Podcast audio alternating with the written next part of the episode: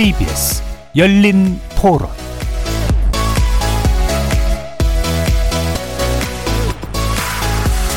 안녕하십니까. KBS 열린 토론 정준희입니다.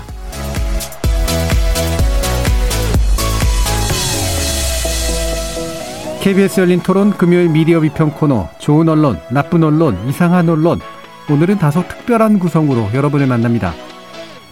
2021년 한 해 동안 격주 금요일마다 주요 시사 이슈에 대한 우리 언론의 보도 양상을 좋거나 나쁘거나 이상한 것으로 선정해서 비평해 봤는데요. 한 해를 훈훈하게 정리하자는 의도로 오늘은 좋은 보도 위주의 이야기를 한번 해보려고 합니다. 2021년 지금까지 총 22번에 걸쳐 방송된 논논논 코너 4.7 재보궐선거, 도쿄올림픽, 공수처 출범, 백신 패스 논란 등 10개가 넘는 다양한 주제로 수백 개의 보도를 다뤄본 결과 우리 패널 세 분이 가장 좋은 사례로 다시 출연한 보도는 무엇이었을까요? 잠시 후 1부에서 자세한 이야기 나눠보겠습니다. 또 그간 시사 이슈 위주로 논논논 코너를 진행하다 보니까 미처 다루지 못하고 지나쳤던 뉴스 역시 적지 않았던 게 사실입니다. 그래서 이어지는 2부에서는 논의 주제에서 벗어나 있어서 언급은 못했지만 우리가 마땅히 주목해 볼 필요가 있는 좋은 보도 소개하면서 관련 내용도 자세히 다뤄볼 예정이니 관심 갖고 지켜보시기 바랍니다. 청취자 여러분들도 혼자만 보시기 아까운 좋은 보도 있으시면 자유롭게 말씀 주시면 더욱 좋겠습니다. 소개하고픈 보도 기다리고 있겠습니다. KBS 열린 토론은 여러분이 주인공입니다. 문자로 참여하실 분은 9730으로 의견 남겨주십시오. 단문은 50원, 장문은 100원의 정보 이용료가 붙습니다. KBS 모바일 콩, 트위터 계정 KBS 오픈, 그리고 유튜브를 통해서도 무료로 참여하실 수 있습니다. 또 일라디오, 이제 콩에서도 보이는 라디오로 만나실 수 있습니다. 시민 논객 여러분의 뜨거운 참여 기다리겠습니다. KBS 열린 토론 지금부터 출발합니다. 살아 있습니다. 토론이 살아 있습니다. 살아있는 토론, KBS 열린 토론. 토론은 라디오가 진짜입니다. 진짜 토론, KBS 열린 토론.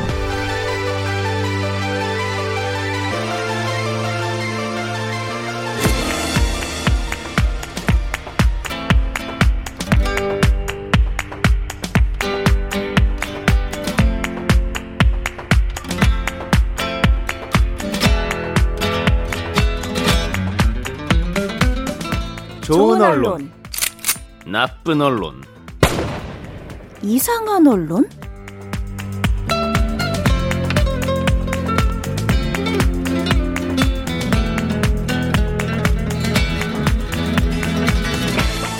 오늘 함께 해주시는 세 분의 전문가 소개하겠습니다. 이정훈 신한대 미나시타 교양대학 교수 나오셨습니다. 안녕하세요. 언론인권센터 정책위원이신 정미정 박사 함께 하셨습니다. 안녕하세요. 자, 그리고 민동기 미디어 전문 기자 자리하셨습니다. 안녕하십니까. 자, 연말을 맞아서 어, 우리 논논논 코너에서 그간 소개했던 좋은 보도들 가운데 어, 우리 세 분이 골라주신 가장 좋은 보도 어, best of best겠죠. 어, 를 한번 어, 소개할 텐데요. 좋은 보도를 왜 할 것인가? 왜 하시 다고 생각하세요? 정미정 박사님. 왜 더듬거리시나요?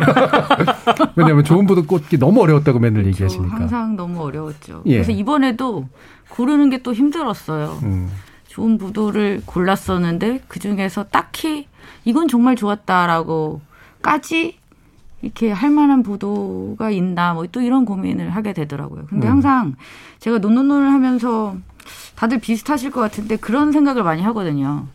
이렇게 우리가 이렇게 기사들을 하나하나 같이 이야기하고 뭐 비판을 하고 하는 것들이 과연 이렇게 긍정적인 효과만 있을까? 그냥 듣다 보면 그냥 뉴스를 안 보는 게 낫겠다. 예. 아, 라는 결론에 항상 다다르게 되는 것 같다는 생각도 들고 저는 심지어 방송에서 그런 말씀도 드렸잖아요. 어떤 이슈 관련해서는 아예 보지 마세요. 음. 안 보는 게 낫습니다. 라고까지 말씀을 드렸었으니까. 근데 그럼에도 불구하고 많은 기자들이 현업에서 굉장히 애를 써서 어, 좋은 기사들을 많이 작성하고 있다는 것을 알고 있습니다. 저희는 일단 개인적으로 친분도 있고 예. 실제로 접하기도 하고 어렵게 뭐 찾아내기도 하지만 그거를 알고 있는 만큼 사실 어, 실제 기사의 비중보다는 좋은 보도를 더 많이 소개하는 것이 이 프로그램의 취지에 맞지 않는가 뭐 이런 생각도 해봤습니다. 예, 현장에서 일하시는 분들의 어떤 노고에 대한 어, 응답이기도 하고 어, 사실 이제 나쁜 보도만 하다 보면 정신이 피폐해지는 면도 분명히 그렇죠. 좀 있고. 네, 그렇죠. 자, 그러면 이정훈 교수님은 좋은 보도를 어떻게 이렇게 우리에게 좋게 느껴지는 건가요? 음, 글쎄, 그 정미정 박사님 말씀하고 겹치는 부분을 빼고 말씀을 드리면 일단은 어쨌거나 지금 우리 사회에서 언론 그리고 언론인에 대한 신뢰가 그다지 높지 않은 상황이고 어, 그런 데서 기자들이 이제 여러 가지 정신적인 스트레스라든지 상당히 이제 위험한 상황을 에 처해 있는 뭐 이런 기자분들도 많다는 얘기도 있고 그렇죠. 네. 근데 그럼에도 불구하고 사실은 다수의 언론인들은 어, 열심히 묵묵히 자신의 할 일들을 하고 있고 어, 좋은 보도도 꽤 많이 이 생산이 되고 있, 있는 걸로 저는 알고 있는데 그게 이제 잘 알려지지가 않고 있는 거죠. 뭐 포탈 중 여러 가지 상황들이. 그래서 저는 좀 우리가 권면한다고 하죠. 그래서 좀 좋은 일은 서로 권하고 널리 알리고 그래서 어, 묵묵히 열심히 일하는 좋은 기사를 쓰는 기자분들에게 좀 음, 이렇게 지지를 보내고 응원을 해주는 그런 의미도 저는 좀 있다고 봅니다. 그래서 예. 어, 좋다는 것도 기준이 다양한데 어, 절대적으로 뭐 내용이 좋다 이런 것도 있지만 저는 그래서 좀 다양한 시도 필요한 시도들을 한 형식적인 측면 같은 것들을 저는 조금 고려를 했습니다. 음. 그럼 민동기 기자님은 그러니까 저는 예전부터 그랬고요. 논문을 하면서 더 그런 생각을 하게 됐는데 좋은 보도 기준을 너무 높게 설정할 필요는 없는 것 같다. 네, 네. 이런 생각을 좀 하게 되더라고요. 그리고 어 좋은 보도, 나쁜 보도, 뭐 이상한 보도 이렇게 항상 세 가지 카테고리로 이렇게 저희가 분류해 가지고 항상 선정을 했는데 사실 좋은 보도의 기준은 약간 좀 어떤 그런 천편일률적인 어떤 그런 기사 형식이라든가 접근 방식에서 좀 벗어나 가지고 음. 제가 항상 좋은 보도를 선정할 때 가장 우선적으로 도, 이렇게 가치를 뒀던 부분은 아, 뭔가 이 사안에 대해서 생각하게 만드는 어떤 제가 좀 조금 고민하는 어떤 그런 부분을 던져주는 그런 기사들을 저는 굉장히 좋게 봤거든요. 예. 그러니까 뭐 단독이라든가 특종이라든가 정말 좀 세상을 흔들 만한 어떤 그런 것만이 아니라 소소하지만 그래도 아 이런 부분을 한번 생각하게 만드는 어떤 기사들이 분명히 많습니다. 그런 음. 기사들은. 저는 그런 기사들을 좋은 보도라고 생각을 했고요. 어, 그런 측면으로 보면은 의외로 좋은 기사가 적지는 않았다. 다만 네. 이제 뉴스 수용자들이라든가 어, 현업에 있는 기자들의 상당수가 좋은 보도를 마치 이게 어마어마한 무슨 특정 보도처럼 생각하는 그런 경향이 여전히 강하거든요. 음. 그러니까 그런 것에서 저 스스로 좀 탈피할 필요도 있지 않나 이런 생각을 하게 예. 됐습니다. 민 기자님 말씀 들어보니까 저도 사실 아 약간 머릿속에서 이렇게 떠돌던 생각이 약간 잡히는 듯한 느낌이 드는데 어, 사실 비평이라는 게 나쁜 거 비평하기가 제일 쉬운 건 맞잖아요. 네. 그렇죠? 그러다 보니까 비평이 되게 까칠해질 수도 있고 이른바 흠잡기를 할 수가 있는데 사실 좋은 생산물에 대해서 얘기하는 것이 그래서 비평이 쉽지는 않은 문제이긴 한데 여타 영역이잖아요. 영화라든가 뭐 음식이라든가 수많은 문학 비평이나 비평의 영역들은 어, 나쁜 거에 관심은 있어도 음. 언제나 보면 굉장히 좋은 것들에 대한 이야기를 하면 되게 즐거워하잖아요. 네. 근데 왜 저널리즘 비평이 그렇게 안 됐을까라는 생각을 했었거든요. 근데 민 기자님 말씀 들어보니까 이런 게 있는 것 같아요. 그러니까 특정 보도 같은 경우에는 진짜 미식, 굉장히 가끔씩 먹는 특식 이런 쪽에 가깝고 네. 어, 일반적으로 우리가 좋은 보도라고 봐도 괜찮은 것들은 쌀에 가까운 밥에 가까운 게 아닌가. 그러니까 정보니까 그렇죠. 예, 무미잖아요. 그러니까 맛이 그렇게 뭐 특별하게 뛰어나진 않은데 바탕을 깔아주면 다른 것들이 돋보이는 어떤 요소들도 있는데 우리가 이제 언론이라는 특성을 좀 그렇게 생각해 보면 확실히 좋은 밥 같은 보도들 좀 굉장히 많았을 텐데 그거를 좀 간과한 면도 좀 있었던 것 같다 이런 생각도 좀 드네요. 네. 음. 아까 기준들도 좀 얘기해 주셨는데 어, 이 교수님 같은 경우에는 주로 좀, 좀 형식적인 어떤 새로움 이 부분에 좀 강조점을 둬봤다라는 거고 그다음에 네. 민 기자님은 어, 뭔가 좀 고민을 하게 해주는 거 이런 네. 것 쪽이었었고 혹시 정 박사님은 어떤 기준이 있었나요? 그러니까 저는 이슈에 따라서 반드시 전해야 될 정보를 담고 있는 기사. 음, 반드시 굉장히 그러니까 필수적인 예, 정보. 그렇죠. 음. 예를 들면 제가 오늘 가져온 것도 그렇지만 선거 국면에서 의혹 보도가 판을 치고 있을 때 특히 정책을 비교 분석한다든지 그러니까 가장 기본적인 원칙에 충실한 기사라고 볼 수 있겠습니다. 저도 방송 중에 선정하는 좋은 보도가 저 차례가 오면 저도 기본적으로 방송에서 늘 얘기했지만 내가 시민이라면 이 이슈와 관련해서 제일 알고 싶은 기본 정보들이 무엇인가에 대해서 가장 네. 충실하게 해준 그런 점에서는 민 기자님 아까 하셨던 말씀은 크게 이제 다르진 않죠. 근데 저는 best of best를 뽑는 요 상황에서의 기준은 음, 음. 우리 앞으로 어쨌거나 아, 한국의 언론이 미래에 나갈 방향까지 모든 걸 포함했을 때 시도를 당연히 했어야 되고 그 시도 중에 어렵게 얻은 성과들은 제가 앞으로 계속 그 방향으로 힘들지만 나가시라는 측면에서 좀 권면하고 싶고 칭찬하고 싶은 그런 네. 관점에서 뽑아왔다는 얘기죠. 음.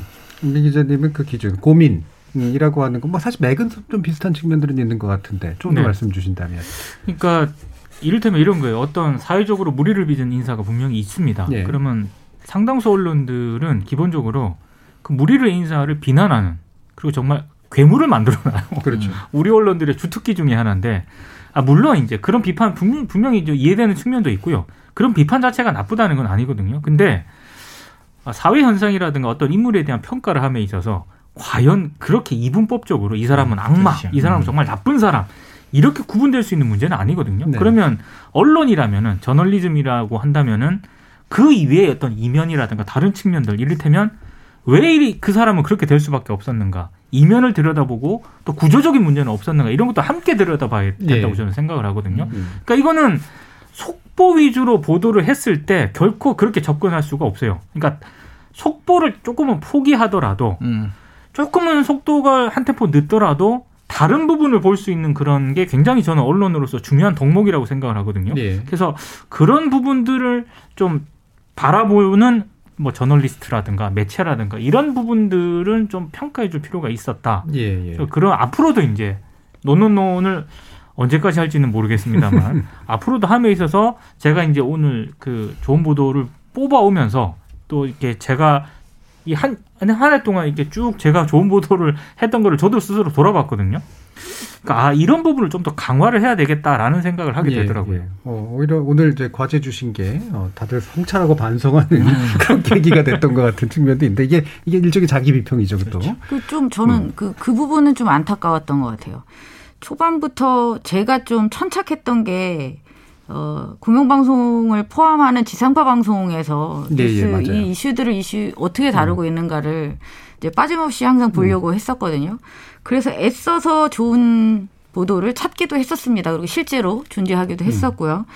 근데 이게 명확하게 그 특, 특징이 다르다 보니까 한계가 있는 거예요. 맞아요. 방송의 메인 뉴스에서 그 1분 30초 한 꼭지로 나가는 보도가 과연 얼마만큼 많은 정보를 좋은 정보를 다, 담을 수 있으며 얼마나 그 입체적인 시각에서 이 사안을 바라볼 수 있게 할 것이냐라는 부분에서는 너무 한계가 많았어요. 그렇죠. 기준이 동일할 수가 없죠. 그렇죠. 음. 그러니까 오히려 이게 조, 좋은 거든 이상한 거든 간에 나쁜 거조차도 뽑아내기가 굉장히 힘든 거죠. 음. 맞아요. 어, 그래서 그럼- 방송은 좀 패키지로 볼 필요가 있어요. 네, 네. 네, 네. 스트레이트 그러니까- 뉴스에서 어떻게 다뤘고 그 방송사 일주 편성 안에서 교양에서 그걸 어떻게 조금 더 심화시켰고 음. 뭐 이런 식으로 해서 하나의 패키지로 해서 그 하나만 가지고 예. 찾기는 좀 힘들다. 힘들어요. 그러면 맞아요. 이제 방송- 후속 작업을 어떻게 하는지 네네, 그렇죠, 아니면 그렇죠. 연속 계획이라든지 뭐 이런 식으로 맞습니다. 어떻게 하든지 아니면 고정 꼭지를 정해서 또 어떻게 다루든지 좀 다른 시각에서 그래도 어 뭐라고 할까요? 저는 관심을 좀 더 기울여야 될 필요는 있다는 생각을 좀 했습니다.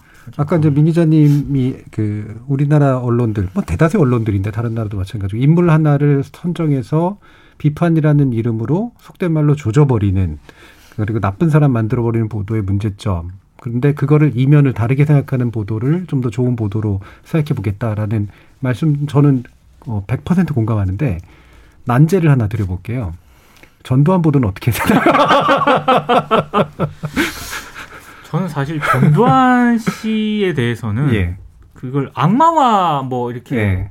시키는 그런 문제가 아니라 예. 저는 정말 객관적으로 평가를 하는 게 온당하다고 생각해요. 왜냐하면 평가했더니 나빴죠. 어, 특히 이제 전두환 보도와 관련해서 국내 언론들이 굉장히 많이 도마에 올랐던 가장 큰 이유 가운데 하나가 이 외신에서는 학살자, 심지어 굉장히 더 심한 표현까지 등장을 하면서 저는 그렇게 평가를 했다고 보거든요. 네. 근데 국내 언론들이 그때 했던 논쟁 가운데 하나는 뭐였냐면 전두환 씨의 호칭을 어떻게 할 호칭 것인가, 문제로 맞아요. 전 대통령을 붙일 축소됐죠, 것인가. 뭐 어떻게 할 것인가, 이거 이런 논란에 오히려 매몰이 됐거든요. 그러니까 여전히 좀 멀었다. 그러니까 음. 그런 논쟁을 할 만한 정거리가 아니라고 생각을 합니다. 네. 그거는. 그러니까 굉장히 그건 역사적으로 그냥 단호하게 평가를 하면 되는데 음. 음. 여전히 그렇게 평가를 못하는 이유 중에 하나가 저는 흔히 말하는 50대 언론 역시 전두환 씨로부터 많은 어떤 그런 수혜를 네. 받은 수혜를 자들이죠. 받았거든요. 우리나라 주요 언론들이 사실 다 그렇습니다. 수혜받았습니다. 그거를 정확하게 청산을 못했기 때문에 저는 전두환 씨에 대한 그런 평가를 제대로 할 수 없다고 봅니다. 맞습니다. 그리고 사실은 언론을 평가하는 여러 가지 이제 지표들이 있는데 그 중에 하나가 부고 기사 수준이에요. 부고 기사의 네, 수준. 네. 그러니까 사회적으로 특히 이제 저명하고 유명하고 영향력 있는 사람이 좋게든 나쁘게든 세상을 떠났을 때 그 사람에 대한 평가. 그래서 어, 그렇게까지 서두르지도 않는데요. 바로 다음날 다다음날 내야 될 필요성도 못 느끼고 꽤 오래 준비를 하는 걸로 저는 알고 있어요. 그래가지고 굉장히 다면적이고 총체적인 평가를 좀 내린다. 지면도 많이 할애하기도 하고 예, 그런 점에서 아까 우리 전두환 씨에 대한 어떤 이런 역사적인 평가 같은 것들은 사실은 언론 스스로가 아, 현재를 기록한 역사가라고 스스로 자평을 하는데 그런 면에서 좀 아쉬움이 좀 있죠. 네. 이- 여기서 중요한 포인트는 이 사람은 악마로 만든 게 아니잖아요. 그러니까 그렇죠. 객관적 보도를 했을 때 악마로 만드는 보도는 아닌데 네. 네, 객관적 보도를 하다 보면 그것만으로 이미 충분한데 그렇죠? 그게 많은 것들을 보여줄 수 있는데 오히려 논쟁의 구도가 객관적으로 제대로 보여줄 것이냐 말 것이 문제가 아니었던 거. 네. 이제 이게 이제 문제였던 그렇죠. 것 같다. 이제 이런 말씀이셨네요. 자 그러면 이제 본격적으로 어, 좋고 또 좋았던 보도 에 대해서 이야기 나눠볼 텐데 이정훈 교수님께 먼저 첫 순서 드리겠습니다. 네, 저는 그 경향신문에 11월 2일자에 인터넷에 올라와 있었던 이제 코로나 위기와 밥상 너무나도 정치적인이라는 에, 보도를 다시 한번 이제 좋은 보도로 가지고 왔는데 사실 조금 전에도 이야기했습니다만은 뭐 내용이야 당연히 좋고 물론 하지만 어쨌거나 어, 우리나라 언론이 디지털 저널리즘이라고 하는 어떤 방향성을 이미 이제 잡고 있음에도 불구하고 어, 스스로 제대로 된 시장이나 산업적 환경을 만들고 있지 못한 상황 속에서 어차피 이쪽 길로 나아가야 된다. 그런데 관련해서 이제 기자분들이 말씀이 어, 그런 건 잘 써도 길게 써도 안 읽더라 뭐 이런 반응들이 네. 많아요. 그래서 조금 알려드리고 싶기도 했고 또 이런 부분은 어, 좋든 좋지 않든과 상관없이 예, 무조건 가야 될 길이기 때문에 그런 데서 조금 더 권면하고자 하는 의도도 조금 있었습니다. 저는 보도 내용도 사실은 굉장히 마음에 들었고요. 그때 방송에 됐었지만 이 얘기는 코로나 일상 회복과 관련해서 진정한 일상 회복의 의미라는 게 과연 무엇일까? 좀 기후 변화, 기후 위기라고 하는 좀 더 큰 틀 안에서 어, 인류가 앞으로 계속해서 직면해야 될 문제들과 관련해서 이제 우리가 어떻게 나가야 될까라는 데 있어서 어 일간 그러니까 daily 뉴스가 갖는 어떤 짧은 호흡에서는 도저히 담을 수 없는 다양한 정보들 깊이 있는 정보들을 디지털 저널리즘의 이제 매체적인 장점을 살려서 하이퍼링크라든지 뭐 여러 가지 이런 것들을 통해서 좀 관심이 있는 시민들이라면 좀 깊이 있게 아까 우리 민 기자님 말씀하셨던 좀 생각해 볼 만한 거리들이 좀 들어 있는 어, 그런 내용이었습니다. 그래서 내용도 좋았고 어, 형식적인 차원에서 또 우리 미래 언론에 나갈 방향에 대해서 좀 권면도 하고자 그런 복합적인 원인으로 이유로 어, 이 기사를 다시 한번 좋은 보도로 가지고 왔습니다. 예. 오늘 그 이 교수님이 겉면이라는 단어를 다섯 번째 쓰고 있는데, 예. 약간 이제 옛날 향약 같은 느낌, 덕업상권 뭐 이런 거 같은 거죠. 권면은 예. 이제 좋은 일 예. 칭찬해서 계속하도록 북돋우자 뭐 예. 이런 의미인데 예. 음. 어, 자 그러면 이제 뉴스레터라는 형식에 대해서 지난번에도 이제 말씀을 주셨는데 네. 오늘은 그럼 한번 이 얘기를 해보죠. 그러니까 뉴스레터 저는 이제 사실 되게 좋아하는 형식이거든요. 네. 어, 특히 제가 또 이메일을 기준으로 삶을 살고 있기 때문에 예, 뉴스레터가 굉장히 좋아하는 형식인데 실제로 신문의 출발이 뉴스레터이기도 했었고 근데 그렇죠. 이게 오히려 신문이 위기에 처한 시대에 다시 이제 부활하고 있는 형식으로서 굉장히 큰 의미가 있는 것 같은데 보면 이런 것 같아요. 제가 뉴스레터 몇 개를 하고 있는데 어떤 건 정말 보기 싫어요. 네. 근데 어떤 건 기다려지기도 하고 어, 볼, 올 때마다 보거든요. 이 차이는 왜 생기는 걸까? 어.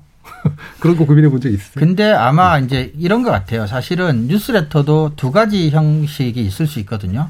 그러니까 푸시 형식으로 언론사에서 이제 알아서 때가 되면 약속한 날짜에 보내주는 방식이 있고 일부는 이제 어, 요구를 하는 거죠. 어, 그 유료가입 회원들이 예를 들어 이 아이템을 다뤄주세요. 라고 하면 음. 그 사람한테 네. 2주, 3주 후에 보내는 거죠. 음.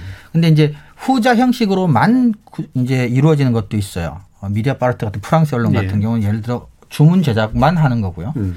근데 그건 이제 섞어도 괜찮은 것 같아요. 음. 매번 그렇게 하긴 힘들지만. 그렇죠. 네. 그래서 유료 회원들한테는 주문형을 받고 그 대신에 그거는 이제 그 사람한테만 그 사람 돈을 지불했기 때문에 그 사람한테만 보내줄 수도 있고 그 다음에 기본적으로는 그냥 자기들이 생각하는 언론사에서 판단하는 것들은 이제 무료 회원이지만 신문 구독하는 회원까지 포함해서 이제 이렇게 밀어주는 형태도 같이 예. 포함할 수도 있을 것 같아요. 그래서 어, 정 교수님께서 느꼈던 그런 것들은 이런 것들이 조금 섞이면 어, 좀 괜찮지 않을까. 근데 지금 어, 방향에서 꼭 뉴스레터 일 필요는 없어요, 형식. 근데 어떤 음. 식으로든 유료 모델을 만들어야만 하고 디지털 매체라고 하는 게 가지고 있는 장점이나 신문 방송이 갖고 있는 단점을 극복할 수 있는 방향은 사실은 정보량의 한계 같은 것들을 조금 극복을 하는 거고 그리고 문제가 비판을 이렇게 하잖아요. 너무 보고 싶은 것만 보고 믿고 싶은 것만 믿는다라고 그래서 시민들의 어떤 변화된 양상에 대해서 이제 불만을 갖는 기자들이나 정치인 학자들도 많아요.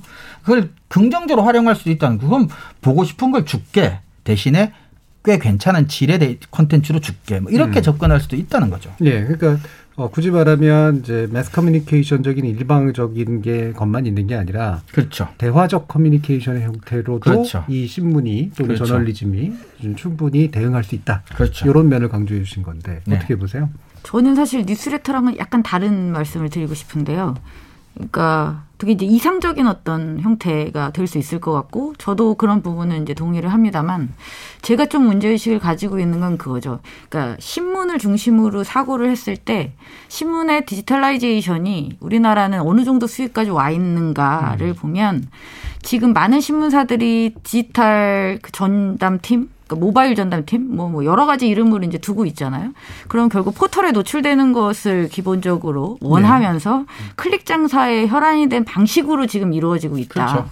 이제 제가 바라는 건 지금 뉴스레터도 그렇지만 이 변화된 디지털 환경에 맞춘 어떤 확장성을 가진 기사들이 좀 많아졌으면 좋겠다라는 생각이 들어요.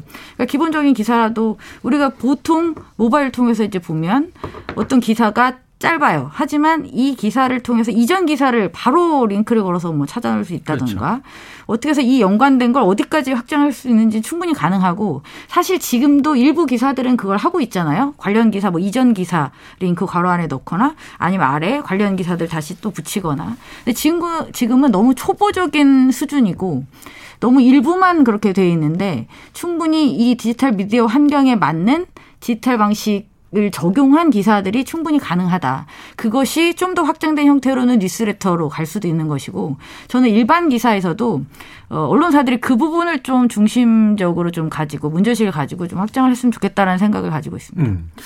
좀 비슷한 연장선상에서요. 저는 개인적으로 뉴스레터는 별로 선호하진 않습니다. 네. 왜냐하면 저는 게을러서 잘 안 됩니다. 메일이 쏟아져 네. 쏟아지는 와중에 그 메일 형식으로 뉴스를 또 접하 는 것에 대해서는 개인적으로 좀, 좀 거부감 같은 게 있는데 네. 근데 방식의 다양화 가운데 하나로는 선택할 수 있다고 네. 봐요. 음. 언론사들이 충분히 그 방식은 뭐 고려할 수 있는 그런 사안이라고 보는데 저는 조금 저 개인적으로는 이런 생각이 좀 들더라고요. 아까 정 박사님하고 약간 일맥상통한 그런 부분이 있는데 전두환 씨가 사망을 했을 때 한겨레가 굉장히 그 종이 신문에서 볼 수 있는 편집을 한번 선보인 적이 있습니다. 아, 조국인 신문 다운. 종이 신문 다운 일면이라든가 이런 쪽에 전두환 씨, 전두환 정권 하에서 흔히 말해서 피해를 당하, 당했던 예. 사람들을 굉장히 이미지화 시켜 가지고요. 일면에다가 딱 그 사진이라든가 이런 걸 배치하고 결국 관련 기사를 이제 안에 이제 종합면에 이제 연결시켜서 배치했던 그런 방식인데 저 그걸 보면서 약간 안타까운 생각이 들더라고요. 음. 이게 어, 한겨레 사이트는 물론이고 포털에서는요 다 텍스트 위주로 단타로 그렇죠. 구현이 안 되죠. 분산이 돼서 이렇게 기사가 배치가 됐거든요. 그러니까 이거는 제가 종이 신문으로 봤을 때 그 어떤 느낌이 전혀 안 사는 거예요. 음. 그래서 만약에 아까 정박사님이 얘기한 것처럼 종이 신문의 어떤 디지털화를 어, 우리 국내 언론사들이 만약에 투자를 한다면은 최대한 이거를 종이 신문의 편집을 어떻게 좀 이 독자들에게 느낄 수 있는 저는 그런 부분에 이제 뭐 과감하게 투자를 네. 해야 된다라고 생각을 하거든요. 근데 만약에 정말로 그 뭐 그렇게 투자를 한다고 해서 누가 돈 주고 보겠냐? 근데 그건 안 해봤잖아요. 저는 만약에 어떤 그런 한겨레가 굉장히 입체적으로 어떤 그런 부분들에 대해서 단순히 뭐 관련 기사 링크 수준이 아니라 최대한 어떤 그 느낌을 주는데 만약에 어떤 그런 구현을 해냈다 최, 최대한 저는 유료 구입을 할 것 같습니다. 최대한 그 기사에 대해서는. 이제 이런 것 같아요. 포탈이 시장으로서 가지는 가장 큰 문제점 중에 하나는 시장이 이렇게 이제 다원화가 안 돼. 무슨 얘기냐면 우리가 흔히 말하는 정론지 시장하고 상업적 대중지 시장이 이제 구분이 되잖아요. 네. 그러면 정론지 시장은 사실은 신문 시대 유료 구독 시대에도 구독 부수가 많아서 광고료가 비싼 게 아니잖아요. 네.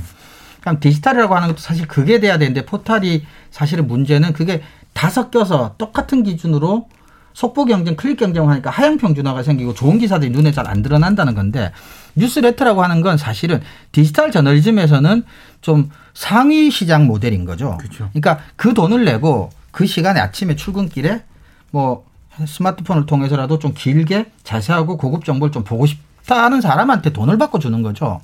그러니까 뉴스레터라고 하는 게 보편적인 상업지 뭐 대중지 모델의 디지털 버전은 사실은 아니죠. 그러니까 디지털에서도 다양한 상품 차별화, 시장 차별화 같은 게 이제 이루어져야만 하는데 음. 이런 것도 이제 그 중에 하나인 거고 사실은 저는 그게 좀 분명해지면 많은 것들이 해결될 수도 있다고 봐요. 그러니까 기레기와 기레기 아닌 것들도 기레기란 표현 잘 방송에 쓰면 좋지는 않지만 아무튼 그게 지금 구분이 안 되는 것도 좋은 뉴스가 소수에서 드러나서 좋게 받은 인상이 다수의 조금 질이 낮은 이제 어떤 그런 인터넷을 베이스로 하는 작은 언론들이 저지르는 이상한 기사들에 묻혀버리고 언론 통으로 평가를 받고 이런 경우도 있거든요.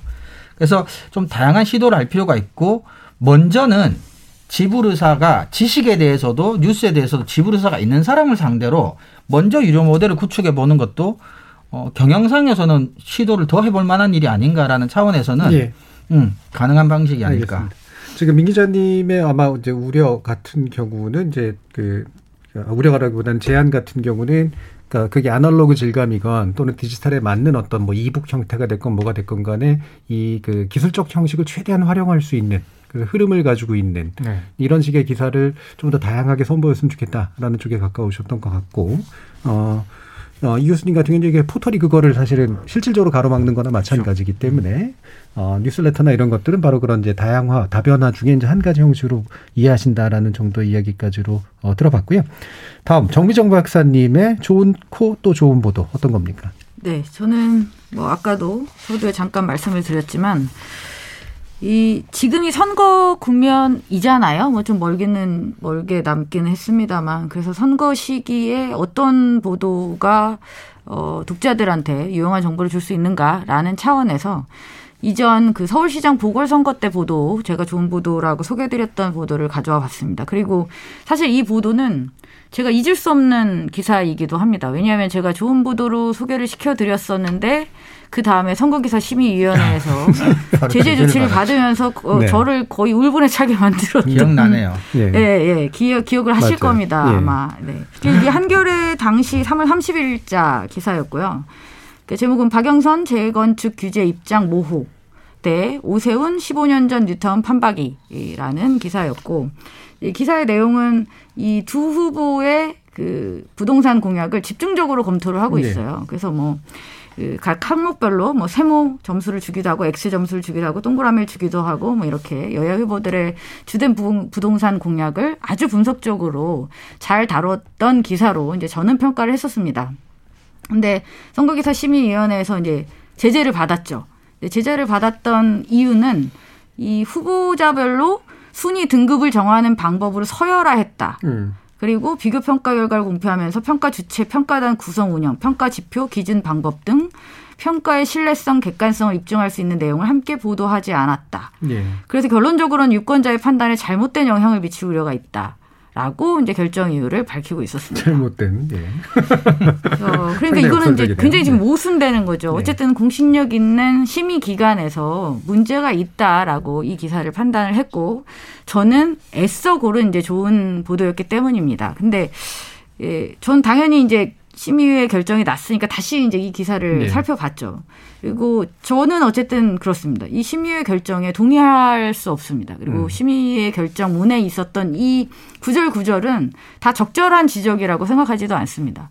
그러니까 선거 국면에서 특히 의혹 제기가 많이 되는 사안에 보도들이 많이 집중되는 건 사실이에요. 그래서 정책 보도가 실종됐다라는 이야기들 굉장히 많이 하는데 특히 이번 서울시장 보궐선거 같은 경우에 양 후보가 가지고 있는 그 양 후보뿐만 아니라 또 다른 군소 후보들도 역시 부동산 공약에 대해서 많은 입장을 표명한 바가 있습니다. 그렇다면 어떤 보도에서던 간에 이것들을 좀 한 한 번에 펼쳐서 좀 정리를 해줄 필요가 있고 예.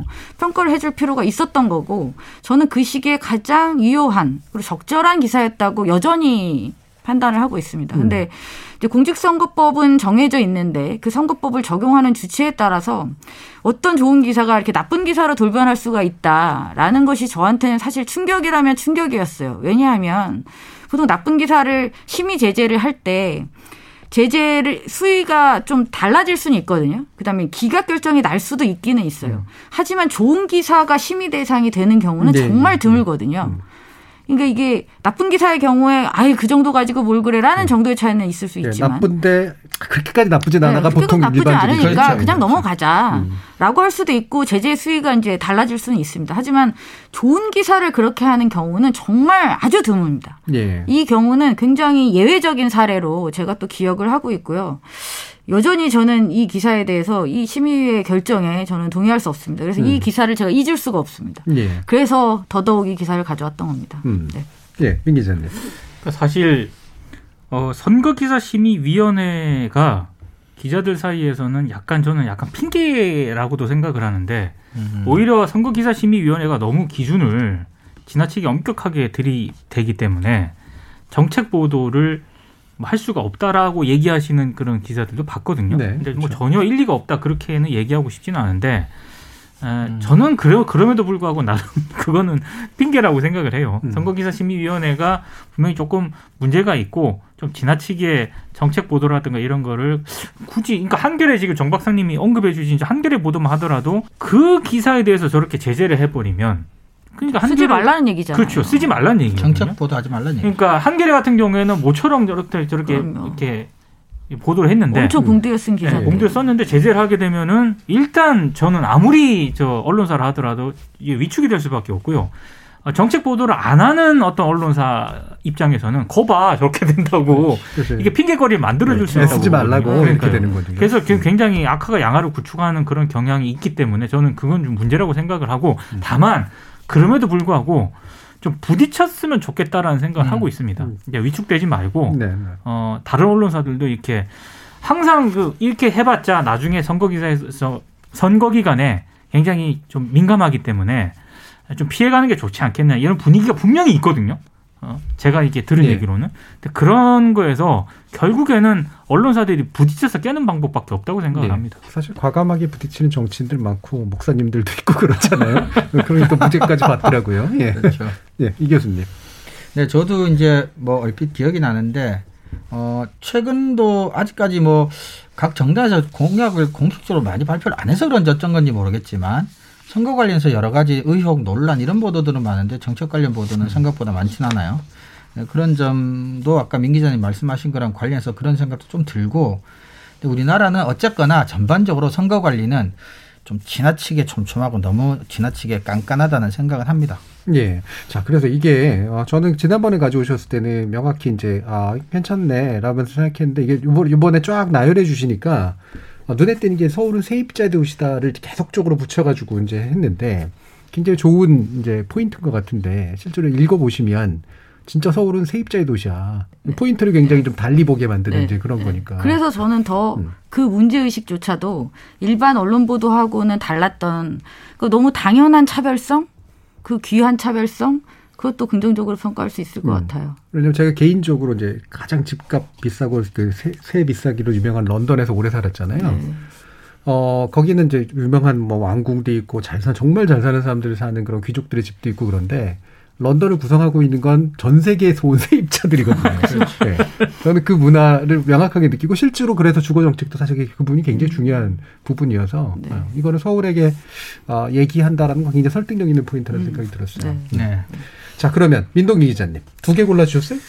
저는 그 일단 한국일보가 2월 15일자에 쓴 기사인데요. 그 제목은 선수만의 잘못일까 배구만의 문제일까 숨은 공범들이라는 음. 그런 기사입니다. 한마디로 그 학업 폭력 논란 때문에 당시 그 소속팀 흥국생명으로부터 무기한 출전 그 정지 징계를 당했던. 받았던 선수 이재영 이다영 선수와 관련된 그런 기사인데요. 이때 언론들의 그 보도 양태는 거의 두 사람을 악마화 시키는 그런 네, 네. 보도 양식이었거든요. 근데 저는 뭐 그 자체가 나쁘다고는 생각 안 하는데 잘못한 건 맞으니까. 그렇죠. 잘못한 건 맞으니까요. 그, 그 부분을 드러내는 것까지는 좋았는데 그러면 그 두 사람을 악마화 시키고 두 사람을 막그 어, 뭐 비판받은 어떤 그 정도로 끝낼 사안이었던가 저는 아니었다고 생각을 합니다. 근데 한국일보가 그 뒤에 약간 이제 한국일보 보도 이후에 뭐 한겨레라든가 이런 보도가 약간 있긴 했습니다만 한국일보가 그때 당시 저는 용감하게 저는 이 문제를 짚었다라고 생각을 하거든요. 그리고 사실 이렇게 얘기하기가 쉽지는 않았습니다. 음. 그러니까 이 한국일보 기사를 보면 어, 이재영 선수하고 이다영 선수의 그 이면에는 부모의 어떤 그릇된 자녀 사랑 예. 이런 게 분명히 있다. 아, 우리 학교 교육과 관련, 스포츠 교육과 관련해서 그런 게 하나 있었다라는 거고 결국에는 학교 현장에서 그 학폭을 지도자도 방조를 했었다. 이런 부분도 지금 취재를 통해서 드러냈고요. 또 하나는 체육 단체 항상 이런 일이 발생할 할 때마다 조용히 좀 지나가자 이런 분위기가 네. 있었다라고 하는 거죠. 결국에는 이 모든 게 종합이 돼서 이게 누적된 문제가 불거진 거다라고 상당히 제가 봤을 때는 구조적인 어떤 그런 부분들을 좀 드러내려고 했었던 것 같아요. 그래서 우리의 그 스포츠 뉴스라든가 체육 관련 뉴스가 보통 경기 결과 위주라든가 혹은 이런 문제가 발생했을 때 특정 인물을 때려잡자는 식으로 이제 많이 보도를 했었는데 한국 일보는 그 이면을 자꾸 이제 강조를 했었던 것 같습니다. 그래서 네. 제가 굉장히 주목했던 그런 기사였습니다. 음. 그럼 또한 가, 아, 또한 가지는 또 하나는 이제 경향신문이 보도한 기사인데요. 경향신문이 8월 20 예, 예. 6일부터 이렇게 쭉 시리즈로 몇 거에 다뤘던 그런 기사입니다. 근데 이 얘기는 뭐냐면은 난민과 관련된 그런 얘기였습니다. 이 난민을 왜 경향신문이 이- 이몇 번에 걸쳐서 이제 보도를 했냐면 당시 아프가니스탄에서. 예, 우리 특별 기여자. 특별 기여자 형식으로 이제 들어오지 않았습니까? 그 굉장히 뭐 평가를 받을 부분이었고 어, 많은 언론들이 그 부분에만 주목을 했죠. 정부가 굉장히 뭐 굉장히 좋은 어떤 그런 평가를 많이 받았고요. 근데 특별 기여자라는 형식도 일단 우리가 생각해 봐야 할 그런 대목이었던 것 같고 그러면은 경향신문이 던진 질문은 그거였습니다. 특별 기여자 형식으로 아프가니스탄인들이 들어오긴 했는데 한국에 있는 다른 어떤 그런 난민을 신청했던 그런 사람들은 도대체 지금 어떤 모습을 하고 있는가? 실제로 난민 신청을 한다 하더라도 통과율이 1.5%밖에 안 되는 거고 음. 한국에서 난민으로 인정받기가 하늘의 별 따기다. 그리고 특히 여성의 경우에는 이중고를 겪고 있다라는 네. 어떤 그런 부분을 주목을 했던 건- 했던 그런 기사였는데, 그러니까 모든 언론들이 아, 박수를 치고 있을 때 우리의 냉정한 현실을 경향신문이 저는 지적을 했다라고 보거든요. 그리고 이런 부분에 대해서는 분명히 여러 가지를 생각해 보게 만드는 그런 대목들이 있었다라고 봅니다. 예. 저도 그때 기억나는 게 저는 이제 어, 난민 문제에 있어서는 상당히 실용적인 입장인데 어, 난민을 받아야 된다 말아야 된다가 문제 핵심이 아니라 네, 난민은 현실이다. 그렇죠. 그럼 어느 정도로 어떻게 관리할 것인가의 문제로 네. 이제 대부분이 이제 풀려야 된다라는 거였는데 이제 그게 요요 요 기사가 그거에 관련된 어떤 언급들을 아주 구조적으로 잘해줬던 기억들이 또 다시 또 납니다. 어, 시간이 좀 많이 흘러서 이렇게 세 분의 이제 이야기를 좀 모아봤고요. 그러면 이 일부 마치기 전에 어, 이 얘기 한번 간단히 한번 해보죠. 어, 1년 넘게 지금 논논논 하겠더니 주변에서 뭐 좋은 반응이 나오더라. 아니더라. 뭐 밤에 집에 들어갈 때 힘들더라라든가 뭐 위협 전화가 왔다든가 뭐 이런 거는 없으셨는지 특이한 경우 같은 거 없으셨어요? 저는 그 얘기는 몇 번 들었습니다. 네. 어, 왜 항상 맨날 나쁜 보도를 먼저 얘기하냐. 아, 예, 예. 예. 순서상 음. 좋은 보도를 먼저 얘기하고 어, 나중에 이제 저희가 항상 얘기를 함- 항상 하다 보면 할 말들이 많다 보니까 좋은 보도를 맨 마지막에 하다 보니까 좋은 보도의 그이이 시간이 음. 항상 이게 적게, 적게 되죠. 음. 배치가 됐던 측면이 분명히 있던 거 있었던 것 같긴 해요. 근데 저는 뭐 그런 그런 그런 지적도 그렇게 보시는구나라고 음. 생각을 했고 제가 가장 많이 들었던 얘기는 그만 좀 조절하는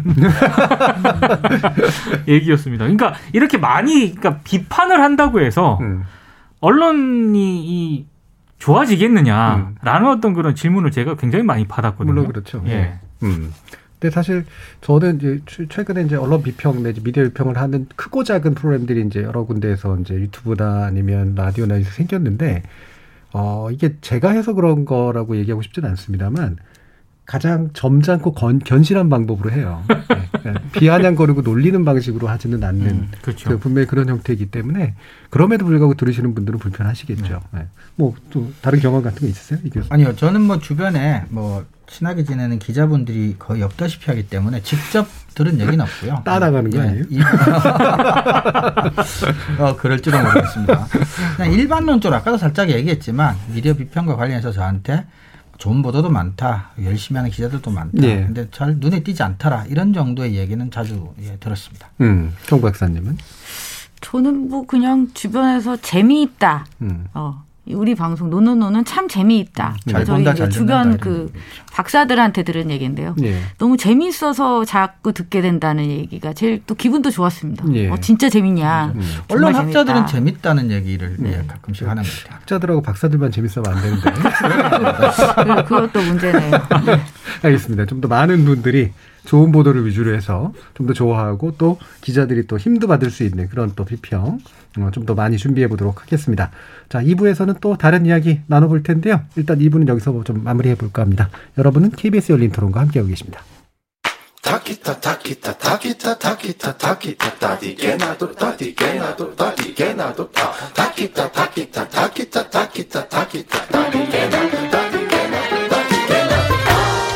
물음표가 느낌표로 바뀌는 순간 KBS 열린 토론. KBS 열린 토론 좋은 언론, 나쁜 언론, 이상한 언론 2부에서는 언론인권센터 정책위원이신 정비정 박사, 민동기 미디어 전문기자, 신한대 리나시타 교양대학 이종훈 교수 이 세 분과 함께 그동안 우리 논논논 코너에서 주제에서 벗어나 있어서 소개하지 못했던 좋은 보도를 한번 조명을 비춰볼까 합니다. 어, 사실 우리가 이슈를 잡고 그 이슈를 다루는 언론들 하다 보니까 우리가 잡은 이슈가 아닌 경우에는 좋은 거건 나쁜 거건 그냥 빠져나가는 그런 경향이 있었는데 정미장 박사님은 여기서 어떤 것에 조명을 좀 맞춰보셨나요? 네. 이게 참 직업병이라는 게 있는 것 같습니다. 네. 맨날 하는 게 제가 주로 천착하는 이슈들이 미디어 정책 뭐 네. 이런 관련한 이슈들이다 보니 이제 찾아보게 되는 기사들 유형이 그러니까 장르가 있습니다. 그러니까 미디어 정책과 관련된 어떤 문제 의식을 담은 기사들을 주로 많이 보게 되고 어 그래서 이제 그 영역의 기사를 가져왔는데요. 제가 올해 가장 흥미롭게 봤던 기사였습니다. 심지어 이 기사는 예고를 했어요. 예고를 했고 진짜 짠 행위가 이루어졌고 그 다음에 이제 변화까지 이렇게 몇 달에 걸쳐서 이게 이루어집니다. 그러니까 예고를 했다는 건 이렇게 취재하겠다라고 네, 얘기했다는 그렇죠. 거죠. 예거를 우리 이제 한다 기다려 그리고 진짜 했어 음. 성공했어. 그래서 나중에 또 조치가 내려지는 네, 그 기사는 이제 뉴스타파의 기사입니다. 어 이제 최초 그 기사를 보면 8월 24일자로 지금 뉴스타파 홈페이지에 있는데요. 제목은 이겁니다. 방송인가 광고인가 아침 방송에서 체리를 팔아봤습니다. 네, 저도 봤어요. 네. 네. 네. 저는 정말 이게 재밌다고 하기에는 되게 슬픈 일이긴 씁쓸하죠. 합니다. 네, 음. 씁쓸한 일인데 그 뉴스타파가 이 뒷광고 흔히 말하는 뒷광고와 관련돼서 어 이제 이 시리즈로 이제 기사들을 이제 준비하고 있었던 거죠.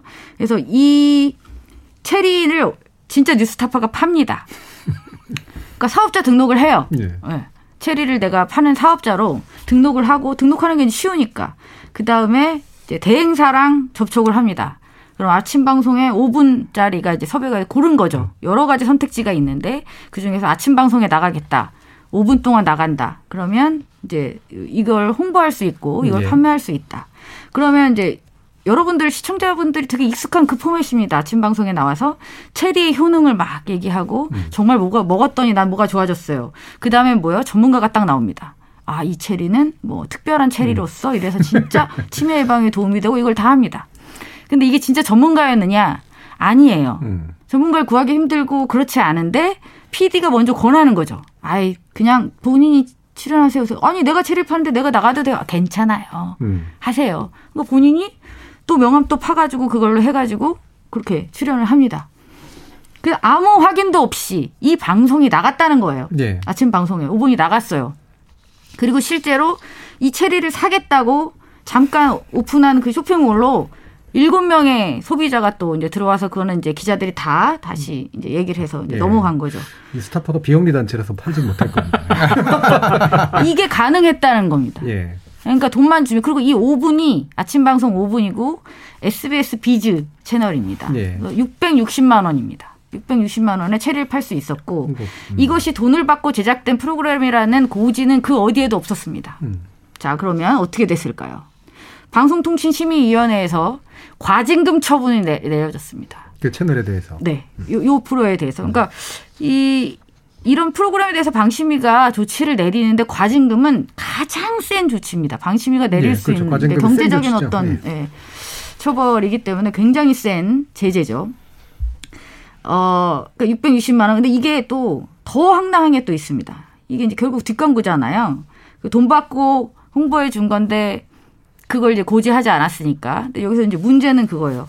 방심위가 과징금을 내린 규정은 돈 받고 홍보해 줬는데 돈 받았다는 얘기를 안 써서가 아니에요. 그럼 허위 사실이에요. 허위 사실을 방송했다는 이유로 과징금을 허위 내립니다. 사실이라는 건 어떤 경우? 그 전문가가 전문가가 업체도 아닌데. 전문가도 농장도 어, 전부 다 허위니까. 어, 다 허위였으니까. 음, 저는 체리가 허위였나? 체리는 체리는 근데 진짜 진짜 체리. 체리였나? 오히려. 그러니까 이게 또 이게 허점인 거죠. 네. 돈을 받고 이걸 했다는 걸 고지하지 않아도 돼요. 예. 지금 법은 음. 이게 이제 심각한 겁니다. 근데 물론 방송통신위원회에서 지금 그 개정안을 마련을 해서 지금 이게 통과가 안 돼서 그렇지 이게 살아나 있습니다. 이 문제 의식을 가지고 지금 한 거죠. 근데 이제 이 제가 흥미로웠던 이 기자들이 이게 진짜 될까 생각해서 진짜 이제 진짜 며칠 안 걸린 거예요. 사업자 등록하고 섭외하고 그리고 이 방송 나온 다음에 이 기자들이 정말 많은 전화를 받았다고 해요. 예. 누구에게? 다른 방송사에게. 나는 두 꼭지 해줄 수 있어 660에. 특히 어떤 신문사는 그랬다고 합니다. 너네 상 줄게. 음. 경제지에서 왜 상 주는 예, 거 예, 있잖아요. 예. 너는 상 줄게. 예. 얼마면 되겠어? 농업 인상 뭐 이런 거. 네. 그래서 전화가 정말 불이 났답니다. 네. 저는 이 시리즈 기사가 올해 가장 흥미롭고 인상적인 기사였습니다. 예. 이게 참 어, 굉장히 잘 했고 실제로 그 방송의 구조적 문제, 먹고 사는 그죠. 문제를 아주 잘 드러냈기 때문에 어, 굉장히 좋은 기사로서 충분히 인정받을 만한 것 같은데. 사실 저는 이 음. 기사에 참여했던 기자가 한 명 있습니다. 뉴스타파에 김경래 기자라고요. 그래, 김경래 기자. 어, 여기 그 이 뉴스타파에 체리 박사로 등장을 하는데 그분은 근데 진짜로 그분이- 어울려요. 네, 근데 그 근데. 제가 좀 놀랐던 거는 네. 김경래 기자가 KBS 일라디오 아침 그. 시사 프로그램을 좀 오랫동안 진행을 했거든요. 최강 시사. 네. 그리고 그 최강 시사 진행을 하면서 다른 방송사들이 뭐 뉴스라든가 이런 데도 여러 번 인용이 그렇죠. 됐습니다. 네. 유튜브는 요즘에 다 나가니까요. 예, 얼굴도 사실 기억나는 분이잖아요. 얼굴도 좀 비교적 알려진 그런 분인데 네. 아무런 분장 없이 그냥 체리 박사로 등장을 하는데 음. 그게 안 걸러지더라고요. 김경래 기자께서 더 열심히 홍보를 좀 하셔야 되겠네요 본인에 대해서. 아니, 그래서 씁쓸해했다는 뭐 그런 뒷얘기를 좀 듣게. 자, 그러면 일단은 한번 쭉 다 한번 소개해보고 한번 얘기해보죠. 민동기 기자님 어떤 거 가져오셨어요? 저는 그 한국일보가 아, 좀 보도한 기사인데요. 2021년 올해 그 3월 달에 보도한 기사인데 이것도 시리즈로 보도했던 그런 기사입니다. 예. 아, 그 기획 기사 형식인데요. 트랜스젠더 의료는 없다라는 그런 기사거든요. 근데 제가 이 기사를 주목했던 이유는 딱 하나입니다.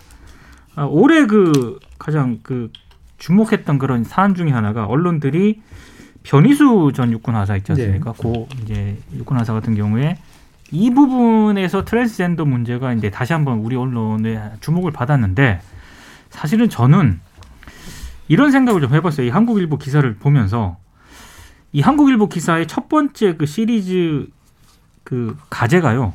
병원이 공포인 사람들이거든요. 음, 음. 이 기사 제목을 보면 눈치 보여 병- 병원 못 가고 상비약 삼키며 견딥니다라는 네. 그런 제목입니다. 이게 실제로 트랜스젠더는 병원 가기 어려운가 보죠. 굉장히 어렵습니다. 예. 왜냐하면 그 왜 어렵냐면은 그 국가인권위가 실태 조사를 한번 한 적이 있었는데요. 트랜스젠더로 공식적으로 인정을 받으려면 수술이라든가 법적 절차를 거쳐야 되는 거고요. 그래서 성별 정정을 해야 됩니다. 예. 그걸 이제 법원이 인정을 해줘야 돼요. 그래야 이제 트랜스젠더로 정식 인정을 받는데 그 자체가 굉장히 어려울 뿐더러 실제로 어, 병원이라든가 이런 데 가려면은 신분증이라든가 주민등록 이런 걸 다 네. 제시를 해야 되잖아요. 그러니까 여러 가지 절차적으로 이런 문제 때문에 그 꺼리는 분들이 많다는 거예요. 음. 근데 그러다 보니까 어, 만약에 이제 그런 어떤 법적으로 공식적으로 트랜스젠더를 인정받는 트랜스젠더가 아닐 경우에 비 약간 좀 흔히 말하는 비합법적으로 이제 그 수술을 아, 받는 분들이 있거든요. 그렇군요. 이분들이 예. 병원을 가거나 이럴 때 신분증하고 주민등록증을 제시를 해야 되잖아요. 그러면 다르지 않습니까? 음. 겉으로 보이는 외모하고 신분증이 다르다 보니까 병원에서 이상하게 일단 쳐다보고 병원에서도 굉장히 많이 차별을 받고 심한 경우에. 그러다 보니까 병원을 기피하게 되는 거고요. 실제로 그렇게 비공식적으로 수술을 받는 과정에서 나타나는 저기 부작용 같은 것도 있거든요. 음. 그이 사람들이 치료를 받아야 되는데 병원 치료를 갈 때마다 그 병원에서 너무 잘 안다는 거죠. 어, 우리가 치료해 주는 게 언제 뭐 어- 어딘데 그냥 고마운 줄 알지 뭐 이런 식으로 이제 대응을 한다는 거예요. 그러다 보니까 점점 안 가게 되는 저는 이런 것들을 보면서 트랜스젠더 문제가 우리 사회에서 굉장히 좀 제대로 논의가 이루어지고 있는가에 대해서도 일단 의문이 좀 들었고요. 또, 한, 또 하나는 이게 외국 같은 경우에는 이미 어, 장관이라든가 차관급에서도 트랜스젠더가 나오거든요. 그러니까 이미 이게 공론화가 돼 있는 그런 상황인데 우리 사회에서는 여전히 좀 이 트랜스젠더의 기본권마저도 우리가 제대로 못 지키고 있는 게 아닌가. 네. 사실 이게 약간 좀 극단적인 얘긴 한데요. 전두환 씨는 많이 비판을 받아야 되지만 전두환 씨가 인간으로서 누려야 되는 기본권은 저는 누릴 수 있어야 된다라고 그렇죠. 생각을 하거든요. 네. 마찬가지로 트랜스젠더에 대한 어떤 찬반이라든가 이런 거는 우리 사회에서 진행이 될 필요가 있겠지만 트랜스젠더로서 누려야 되는 트랜스젠더는 인간이지 않습니까? 똑같이 인간으로서 누려야 되는 기본권을 우리는 최소한 우리 사회가 기본적으로 제공해 줘야 될 의무가 있다라고 보는데 제가 한국일보 기사를 보면서 정말 놀랬던 거는 그럼 이분들은 아픔 아프거나 수술 후에 부작용이 생겼을 때 도대체 어떻게 치료를 받는다는 얘기인가? 못 받는 경우가 굉장히 많습니다, 실제로. 네. 예, 그 거기에 대해서 굉장히 충격을 받았고, 아 이걸 우리가 정말로 이 언론들이 이 문제에 대해서 관심을 좀 가져야 될 필요가 있겠다라는 생각이 들어서 제가 이 기사를 좀 꼽아왔습니다. 음, 네, 트랜스젠더에 관련된 뭐 이를테면 그런 거겠죠. 이제 성별적 결정에 관련된 거를 제도화하는 데 있어서 여전히 여러 가지 대안들은 있을 수 있으나 그죠? 근데 그것이 이루어지기 전에도 기본적으로 인간으로서 누려야 될 것들은 기본 복지는 누릴 수 네. 있도록 해줘야 된다라는 부분 중요한 논점이셨던 것 같아요. 이게 약간 고발성 기획 기사 뭐 이런 정도로 작성된 건가요? 그러니까 고발성이라기보다는 음. 실제로 외국의 사례가 어떻게 돼 있는 것까지 비교를 하거든요. 예. 근데 굉장히 그 외국과 비교했을 때도 좀 우리의 그 이 트랜스젠더에 대한 인간에 대한 기본권은 음. 굉장히 기초적인 수준도 안, 지- 안 되고 있다라는 거를 진단하는 형식이었습니다. 그러니까 예. 진짜 트랜스젠더 인터뷰도 많이 했고요. 그게 기사에 많이 들어갔고 심지어 트랜스젠더 사이에서는 우리는 꼭 자연사 해야 된다라고 서로를 위로하는 음. 그런 트랜스젠더도 굉장히 많다고 합니다. 그러니까 네. 병원 자체를 못 가기 때문에 이거는 음. 우리 사회가 진짜 고민을 해봐야 될 그런 대목이라고 생각을 그렇죠. 해요. 이런 건 사실 좀 놀라운 부분이에요. 그러니까 실제로 트랜스젠더라든가 뭐 여러 가지 이런 이제 사회적으로 일반적인 제도적 화단 어떤 모습과는 다른 모습으로 살아가시는 분들의 뭐 그 어떤 비율이 늘어야 된다, 늘어야 선진국이다, 뭐 이런 건 분명히 아닌데. 예. 적든 많든 간에 사실은 그들이 누려야 될 건 누려야 된다는 선진국의 기준이 맞잖아요. 근데 우리가 선진국이라고 얘기를 하면서 사실 이분 굉장히 취약한 건 맞는 것 같아요. 그러니까 세계 보건기구가 이거를 어떻게 규정을 하고 있냐면은요. 국제 질병 분류에서 성별 불일치가 정신장애가 아니라는 점이 명백하다 이렇게 WHO에서 명시를 하고 있거든요. 예. 그러니까 트랜스젠더가 정신병이 아니라고 WHO가 규정을 하고 있습니다. 실제로 외국 같은 대만에서는 장관도 있고 미국 같은 경우에는 실제로 뭐 차관급도 나와, 나왔거든요. 음. 뭐 이제 구체적으로 이름을 내면은 레이첼 레빈이라는 미 보건복지부 차관도 트랜스젠더입니다. 음. 그러니까 이런 식으로 지금 외국에서는 이미 현실적으로 인정을 하는 그런 추세인데 우리 같은 경우는 그런 인정을 떠나서 이 사람들이 기본적인 인권 자체를 지금 어, 기본권 자체를 못 누리고 있는 그런 상황. 이거는 우리가 진짜 깊이 한번 생각해 봐야 될 대목이라고 생각을 해요. 예, 우리 매트릭스 만든 그 형제가 남매가 됐다가 맞습니다. 예, 예. 자매가 됐다가 예, 예. 그렇죠. 예. 이런 것들을 충분히 주변에서 일어나고 있음에도 불구하고 어, 상당히 소외되고 그다음에 시스템에서 배제된 분들의 문제 잘 다룬 것 같고요. 이종훈 박사님. 저는 이제 그 한겨레의 어린이 기후 일기 시리즈를 음, 골랐는데요. 그 기본적으로 이제 기후 위기 관련인데 이 시리즈 같은 경우는 어, 기후 위기 시대를 살아가야 하는 미래 세대를 응원한다는 취지로 한겨레와 초록우산 어린이 재단이 함께하는 기획입니다. 그래서 기후 환경 문제를 걱정하고 친환경 생활을 실천하는 어린이들의 목소리를 매주 하나씩 전하고 있는데 그 하- 어린이의 일기와 함께 그 밑에 이제 한겨레 기자가 일기에 쓴 내용과 관련된 이제 기후 환경 관련 이슈들은 조금 취재를 해서 이제 같이 곁들여서 이렇게 보도를 에, 하는 건데요. 어, 제가 이 기사에 주목했던 이유는 한 두 가지 정도인데 우리가 이제 솔루션 저널리즘이라고 하는 이제 해법 저널리즘 예. 이런 것들이 특히 이제 기후 위기는 이번에 이제 코로나와 관련해서도 저도 개인적으로 조금 더 과거보다 어, 관심이 있어서 좀 더 관심을 갖게 됐지만 특히 이런 기후 위기 같은 경우야말로 위기에 대한 경고보다는 실제 일상생활 속에서 기후 대응 실천 방안을 언론이 제시해 주는 게 굉장히 중요한 이슈거든요.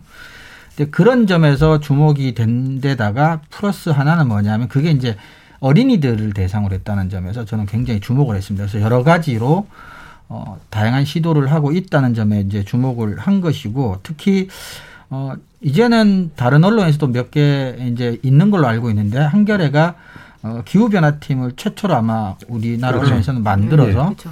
기후위기 문제를 초기부터 굉장히 적극적으로 대처해오고 있었다는 점도 제가 조금 응원하고 싶은 마음도 일부 있었습니다. 그래서, 어, 예를 들면 가장 최근에 뭐 보면은 뭐 텅 빈 교실에서 전원 끄기라는 제목의 기사 같은 경우는 어린 학생의 일기가 이제 짧게 들어가고요.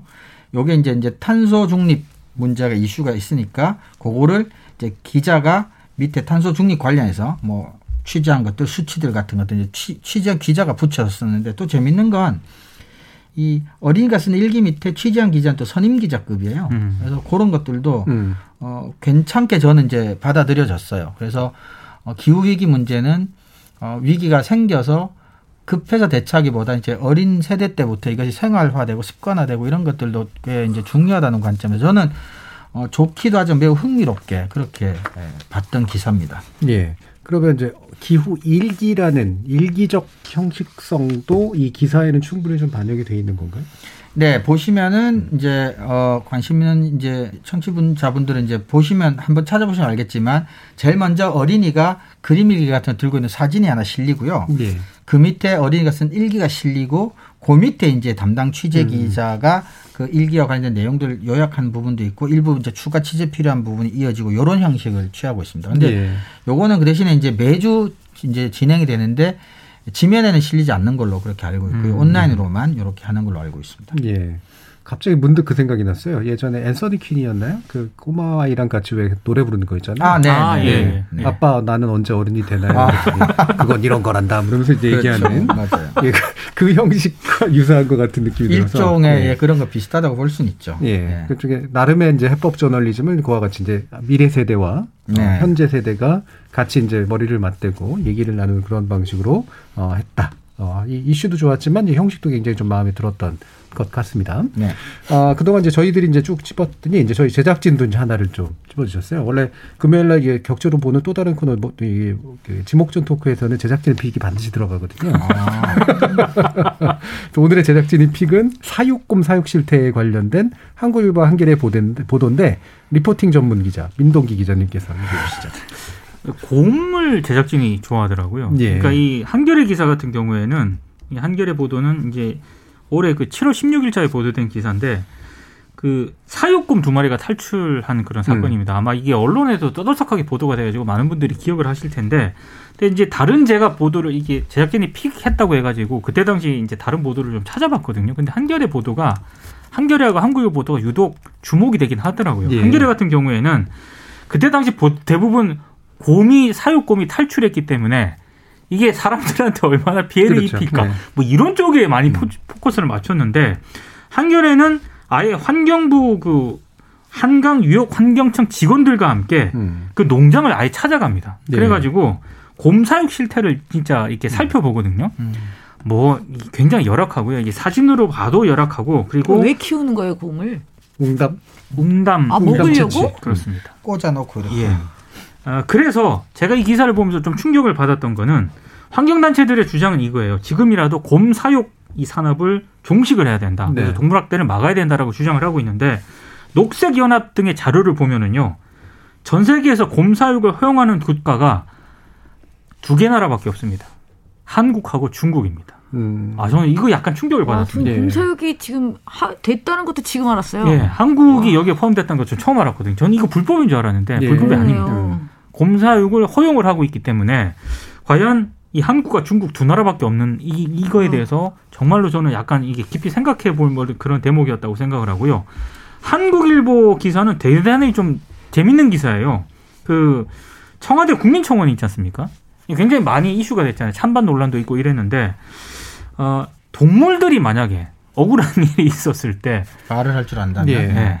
동물들이 청와대에 그 국민청원하는 형식으로 빌었거든요. 그래서 이거는 이제 흔히 말하는 이 곰이라든가 이게 억울한 이 피해를 당하는 이 곰이 국민청원에 형이 글을 올리는 식으로 이제 기사를 썼어요. 이, 예, 이 가- 기사가. 흔히 말하는 가상 인격 기사인데 대부분 그런 기사가 안 좋은데 이건 좋았나 보요 아니 이거 굉장히 재밌더라고요. 그리고 실제로 이 기사 내용을 보면은 2000년 이후에 주요 곰 탈출 사례를 또 쭉 도표로 또 제시를 하기도 하고요. 예. 어 그래서 왜 이렇게 반복이 되느냐? 결국에는 관리 부실, 손방망이 처벌 이 이것 때문이다라고 이제 얘기를 하고 있거든요. 대단히 형식적으로도 재밌는 기사였고 동물의 관점에서 생각해봤을 때 또 여러 가지를 또 생각해보게 만드는 그런 기사였습니다. 예. 어, 결국 이제 다른 데들은 이제 이 곰이 해프닝으로 보거나 그렇죠. 이제 일반인에게 끼쳐질 어떤 위험으로 위주로 보는데 왜 도대체 사육이 시작됐을까? 네. 그리고 어, 거기에 어떤 문제들이 있었을까? 이런 건데 사실 우리나라가 약간 곰에 대해서 굉장히 호의적인 문화잖아요. 당구 진화. 때문이기도 하고 네. 그렇죠. 반달곰이나 이런 에 대해서 가지고 있는 긍정적인 태도가 많은데 사실 이렇게 막 말씀하신 중국과 함께 거의 유일, 유의하게 곰 사육을 허용한 나라. 아, 부끄럽더라고요. 예. 기사 읽으면서. 어, 이 성향이 읽혀요. 네. 그렇죠. 네, 찍어오시는 그 아까 기준을 밝히시기도 했지만 정미정 박사님은 확실히 이제 정책이라든가 이제 산업 구조 쪽에 관심이 많으시고 민동기 기자님은 뭔가 안 알려진 새로운 이야기를 이제 해주는 네. 거 이런 것들을 좋아하시고 이정원 박사님은 형식적 새로움이라는 측면 굉장히 강조해 주셨고 우리 제작진은 뭘까요? 저희 작가님이 동물권을 굉장히 강조하시는 그쪽에 음. 계시거든요. 예. 이 뉴스 가치를 확실히 보시는 분들이 기준이 이렇게 좀씩 특성상으로 이렇게 잘 드러나고 있는 것 같아서 저는 일관된 걸 또 되게 좋아하기 때문에 어, 상당히 재미난 어, 그런 내용이었던 것 같은데요. 혹시 뭐 이 네 개 기사들 보면서 아 이런 것들은 확실히 좀 어, 왜 소외가 됐었을까 또는 왜 눈에 안 띄었을까 어, 생각해 볼 만한 음, 이야기들이 좀 있으실 것 같은데 아마 주제를 달리 정했다면 포함됐을 수도 있을 것 같고 그러긴 하네요. 그죠?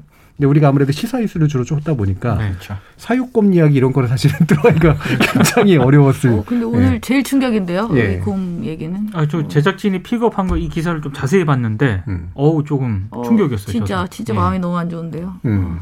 이게 좋은 좋은 기사로서 뿌듯한 게 아니라 예, 예. 이 기사를 보니까 정말 전혀 생각하지 못했던 영역에 이걸 접하게 됐던 것 같아요. 예. 그리고 이게 곰을 사육하는 곳에서 그 주변 사람 주민들이 입는 피해도 어, 굉장히 그- 많습니다. 그렇겠네요. 그렇겠죠. 예. 왜냐면 오염물이 이게 예. 들러오게 동물에 대해서도 언론들이 조금씩 이제 관심을 과거보다 갖는 것 같아요. 한겨레도 아마 예. 주말판인가 애니멀 피플이라는 예. 이수정 코너도 그. 그 굉장히 네. 잘합니다 한겨레. 네, 네. 그런 것도 괜찮더라고요. 네. 네.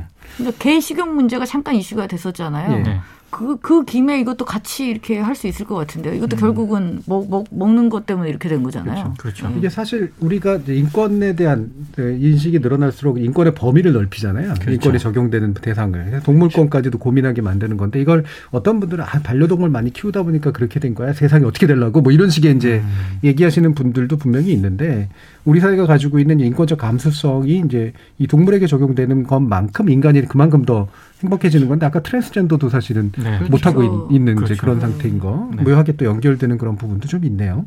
자 이렇게 또 이 네 개 가져오신 이런 예, 기사들을 보니까 우리가 이슈 바깥에서 좋은 기사들 좀 찾아보려고 하는 그런 노력들 많이 해야 될 것 같다 싶은데 저도 이제 토론 프로그램을 자꾸 이제 진행을 하다 보니까 핵심적으로 올라온 의제 외의 기사를 잘 안 보게 되는 경향이 음. 점점 생겼어요. 예전에는 그냥 통으로 신문 기사를 보고 그러니까 그렇죠. 이것저것 구석구석 기사를 많이 봤는데 이제는 대장동 쫙 보게 되고 그렇죠. 고발사주 또 쫙 보게 되고 어, 이렇게 되는 경향이 좀 많이 많아졌을 것 같은데 어, 요 기획으로 좀 신선하게 어, 새로운 부분들을 좀 들여다보게 된 것 같습니다. 자 그럼 오랜만에 또 이제 연말 결산도 하고 그러니까 좋은 보도 사실 우리도 많이 이야기하고 싶고 아까도 말씀 나눴지만 어, 여러 가지 또 이제 어, 놓친 보, 좋은 보도들도 많이 있어서 이런 좋은 보도가 좀 더 많이 발견되고 많이 유포되고 또 많이 생산되기 위해서는 어떤 게 좀 필요할까 오늘 오랜만에 한번 세 번 말씀 마무리하면서 들어보도록 하죠. 민 기자님도 한번 말씀 주시죠. 저는 이제 진짜 제가 1년 이번 올 한 해 동안 어떤 보도를 좋은 보도, 나쁜 보도, 이상한 보도 꼽아왔는가를 보니까 대부분 지금 교수님 말씀하신 대로 음. 주요 이슈 그렇죠. 중심이 많았어요. 그래서 제가 오늘 꼽아온 거는 거기서 벗어나는 거였어요. 음. 체육, 네. 난민, 음. 그리고 이제 트랜스젠더라든가 음. 이런 부분들이었거든요.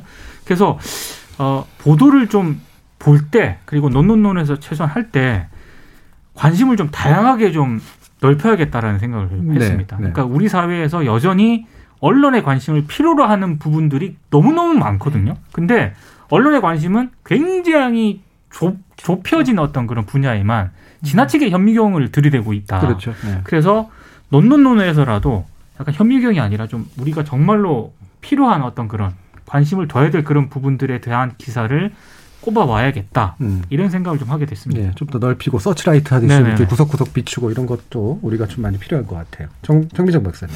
근데 현실적으로 음. 저는 말씀에 동의를 하는데 현실적으로 그걸 찾기가 골라내기가 너무 힘들어요. 음. 쉽진 않죠. 그렇죠. 워낙 왜냐하면 검- 범위들이 검색을. 통해서 찾을 수 없고 내가 특정한 언론사를 구독해서도 찾을 수 없다면 대체 어떤 방식으로 좋은 뉴스를 골라낼 수 있을까요? 음. 저는 그 부분이 그래서 다양성이 되게 중요한 것 같아요. 네. 그러니까 다양한 관심과 음. 다양한 전문성을 가지고 있는 사람들의 네트워크 안에서 어, 두 번째는 추천 시스템. 그래서 이런 거 한번 어, 재밌던데 한번 봐봐라고 하면서 이제 공유가 돼가지고 이른바 노출 다양성이 늘어나는 거죠. 그렇죠. 근데 이제 우리가 지금까지 이제 하는 방법은 거의 옛날엔 그나마라 신문이나 이런 게 패키지를 주던 거라도 봤었는데 검색해서 이슈 쫓아가서 보다 보니까 그리고 생각이나 성향이나 전문성이 비슷한 분들이 좀 많잖아요. 그러니까 아무래도 노출 다양성이 좀 떨어지는 게 있는 것 같아요. 그렇죠. 음. 교수님. 어, 저는 아까 제가 짧게 말씀드렸던 뭐 좋은 보도 안만 봐- 많이 만들어도 잘 안 보더라, 노출이 안 되더라, 뭐 이런 얘기에 제가 주목을 좀 해서 사실 최근에 뭐 다음 카카오 측으로부터 내년부터 약간의 어떤 포털 뉴스 환경도 이제 변화가 조금 어, 읽히는 그런 일들이 조금 벌어지고 있습니다. 그래서 어쩌면 내년이 언론이 이제 포털의 영향력 긍정적이든 부정적이든 그것으로부터 조금 벗어나려고 스스로 노력해야 되는 원년이 될 가능성도 조금 있어 보이는데 저는 우리 언론들이 어쨌거나 어, 내년부터라도 뭐 여러 가지 외적 이유든 내적 이유든 이제 스스로 자랑할 만한 좋은 뉴스를 들고 어, 자신들의 고객을 직접 만나는 어, 공간들을 이제 스스로 만들고 가꾸고 어, 그렇게 해서 어, 스스로가 아, 아, 좋은 뉴스를 적극적으로 홍보하고 읽히고 읽고 할 수 있는 환경을 좀 만드는데 좀 노력하는 그런 해가 됐으면 좋겠고 저도 관련 학자로서 그런 부분에 제가 도움을 줄 수 있는 게 있다면 좀 적극적으로 도와줄 수도 있고 그렇게 내년 좀 됐으면 싶은 생각이 있습니다. 음, 예. 정민재 박사 혹시 아까 질문 던지시고 끝났는데 또 네. 어, 말씀하시고 있어요. 그러니까 예. 지금 언론사들은 지나치게 포털 탓만 하고 있다라는 말씀을 드리고 싶어요. 예. 포털이 그러라고 억지로 시킨 거 아닙니다. 그렇죠. 거기 생존한답시고 하다 보니까 이렇게 된 건데 그럼 포털 없어지면 잘할 것 같습니까? 그렇지 않습니다. 음. 하지만 포털이 어느 순간 손을 뗄 수 있다. 그러면 정말 급격한 변화가 갑자기 떨어질 거예요. 그때 살아남을 수 있을까? 결국은 본질, 저널리즘의 본질로 돌아갈 수밖에 없다는 생각을 하고요. 남탓 그만하고 본질에 충실했으면 좋겠다. 네. 는 말씀을 드리고 싶습니다. 어, 오늘 저희가 1, 2부를 통해서 어, 꼽아본 올해의 좋은 보도들이 바로 그런 저널리즘의 본질에 가까운 그런 보도들이 아니었나 싶은데요. 어, 오늘 함께 하신 KBS 열린 토론 논논논은 그럼 이것으로 모두 마무리할까 합니다. 아, 오늘 함께 해주신 민동기 미디어 전문기자, 신한대 리나시터 교양대학 이종훈 교수, 언론인권센터 정책위원이신 정비정 박사 세 분 모두 수고하셨습니다. 감사합니다. 감사합니다. 고맙습니다.